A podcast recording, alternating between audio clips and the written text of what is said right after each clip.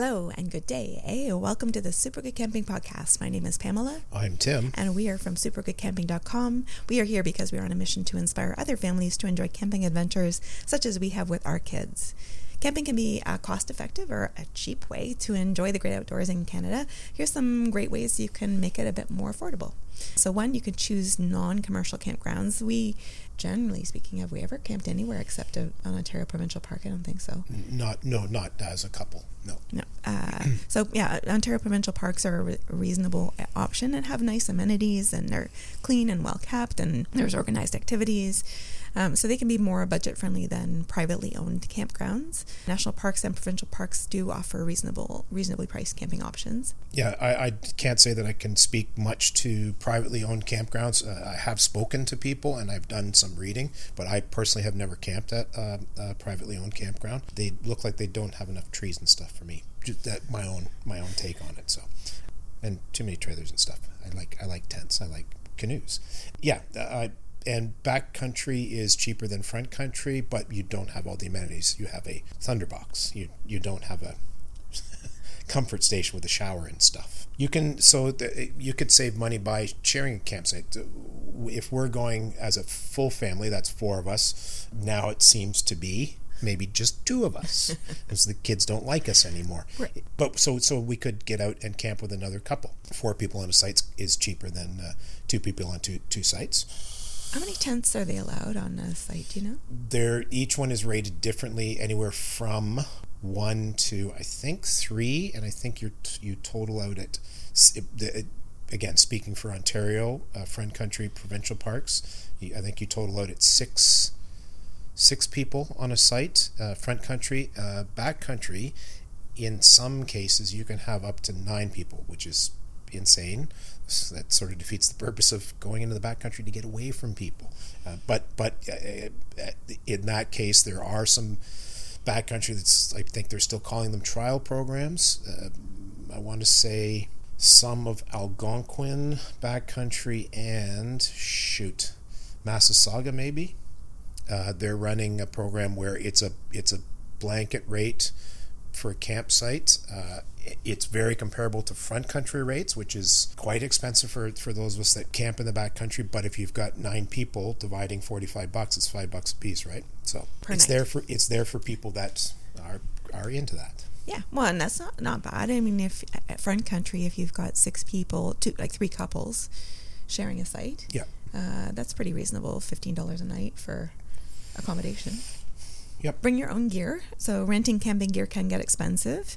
If possible, try to bring your own stuff or borrow gear from like people like us who have multiple tents and we, multiple sleeping bags. We, and we are actually lending our gear at the some of our gear at the end of June to uh, to a neighbor. we do we do lend out our stuff. Yep. And cook your own meals. That's always less expensive than than takeout meals or buying food. So I mean, we do that at home like 90 95% of the time we make our own meals at home. Uh, we do 100% of the time we make our own meals when we're camping. Yeah. Although we do we do special meals. We'll do things like ribs and throw lobster tails and foil in the fire and you know, T-bone steaks. It's still it's still cheaper than going out for dinner and I'm telling you anything cooked over an open flame is so much yummier than you know uh, as long as you're as long as you're not burning the crap out of it you go go for it. It's it's going to be cheaper and it's going to be so yummy. Well and eating outdoors after a full day of hiking or swimming or or canoeing is always you're really hungry and the food tastes really good no, no matter what anyway. Yep.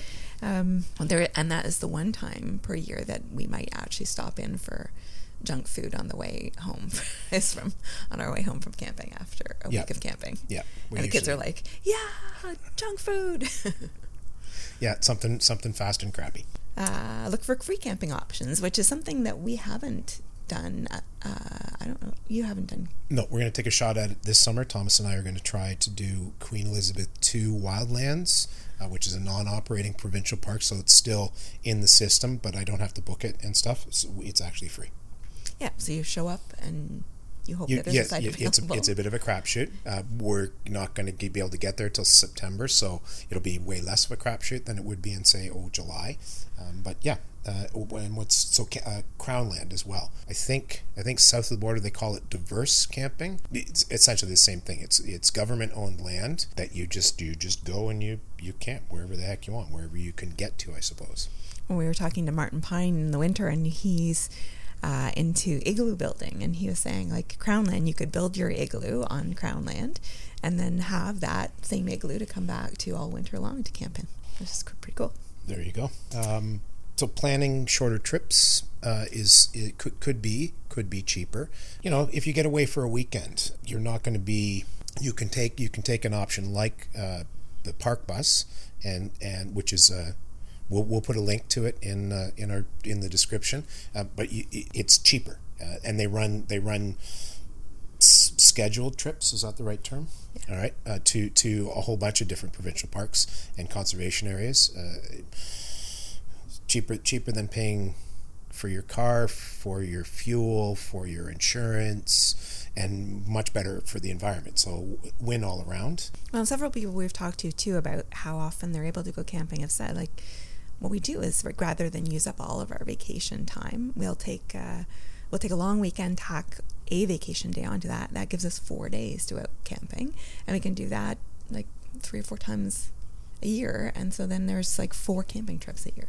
Yeah, and not even use up a whole week of their vacation time. So that's cool. It, a little bit more insane with traffic and stuff like that, which is what dissuades me from doing it. But you know, we do we do we do do that once in a while. And then you've got the option of, of local camping. So again, back to we're here in southern Ontario. There, Bronte Creek is is actually quite cl- close, like forty minutes, maybe something Right. like that from here.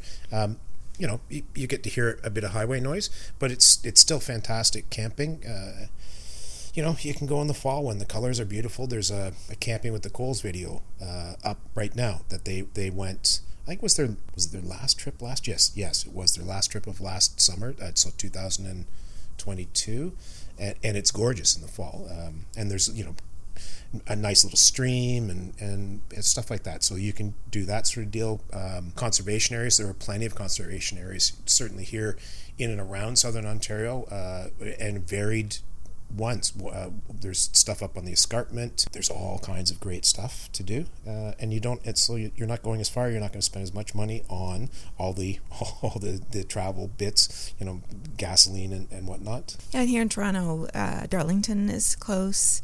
Presqu'île's not not a terribly long trek. Uh, Bronte Creek, as Tim mentioned, and we loved Bronte Creek, especially like if you've got young children. It's just awesome. They've got um, they've got a, a barn full of bar- uh, like farm animals. They've got a barn that they've converted into an indoor playground. They've got uh, an old um, farmhouse that has been con- converted into like where they do educational programs, and there's a big swimming pool. Uh, there's not a, a natural body of water to swim in like a lake, but um, they've they've kind of compensated for that by having the big swimming pool. But yeah, it's a great place to take kids. Yeah, there's. I mean, there's other close ones too. There's one of the Lake Simcoe ones, uh, Sibbald Point, and I think it's Bass Lake. They're good through the week. So, just saying. If you've listened, to, you've heard Tim's take on Sibbald on the weekend. Yeah.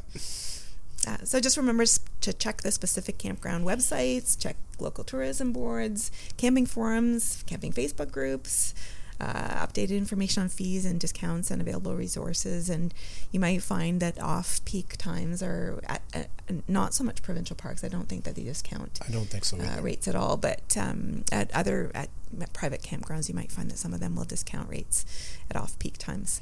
And well, your Facebook group idea. So I know that there are where you, you transfer. It's I think to say you're selling uh, your uh, reservation is you're not allowed to do that. I think, uh, but you can transfer it to somebody else, and and you may pay them part of the cost. You might get it for cheaper. Is what I'm what I'm saying. Um, some people, you know, they just they just get boned. Uh, they took a vacation and then something came up at work, or you know, a life. Who knows? Something something comes up and they can't go, so they may be interested in not losing their shirt on the reservation, and you, you may come out of it uh, win-win for everybody. So it might be cheaper to do things that way. there's lots of groups where you can can become like they're looking for camping partners. Often it seems to be backcountry stuff, but you know there are people that like to go uh, front country and then go on hikes and stuff like that why not check out those groups? Who knows? There could very well be. I haven't done any research on it, but there could very well be, um, you know, groups that you can become a member of, and that that may there, it may lead to some some cheaper alternatives for you. That's it for us for today on cheaper camping in Ontario or in, in Canada. Uh, please do reach out to us. We would love to hear from you if you have any other ideas about cheap ways to make your camping trip even less, more cost effective. I'm Pamela. I'm still Tim. And we are still from supergoodcamping.com. Please do reach out to us. We are hi at supergoodcamping.com. That's hi at supergoodcamping.com. And we are on all the social media Twitter, Facebook, Instagram, and subscribe to us on our YouTube channel. We'll talk to you again soon. Bye.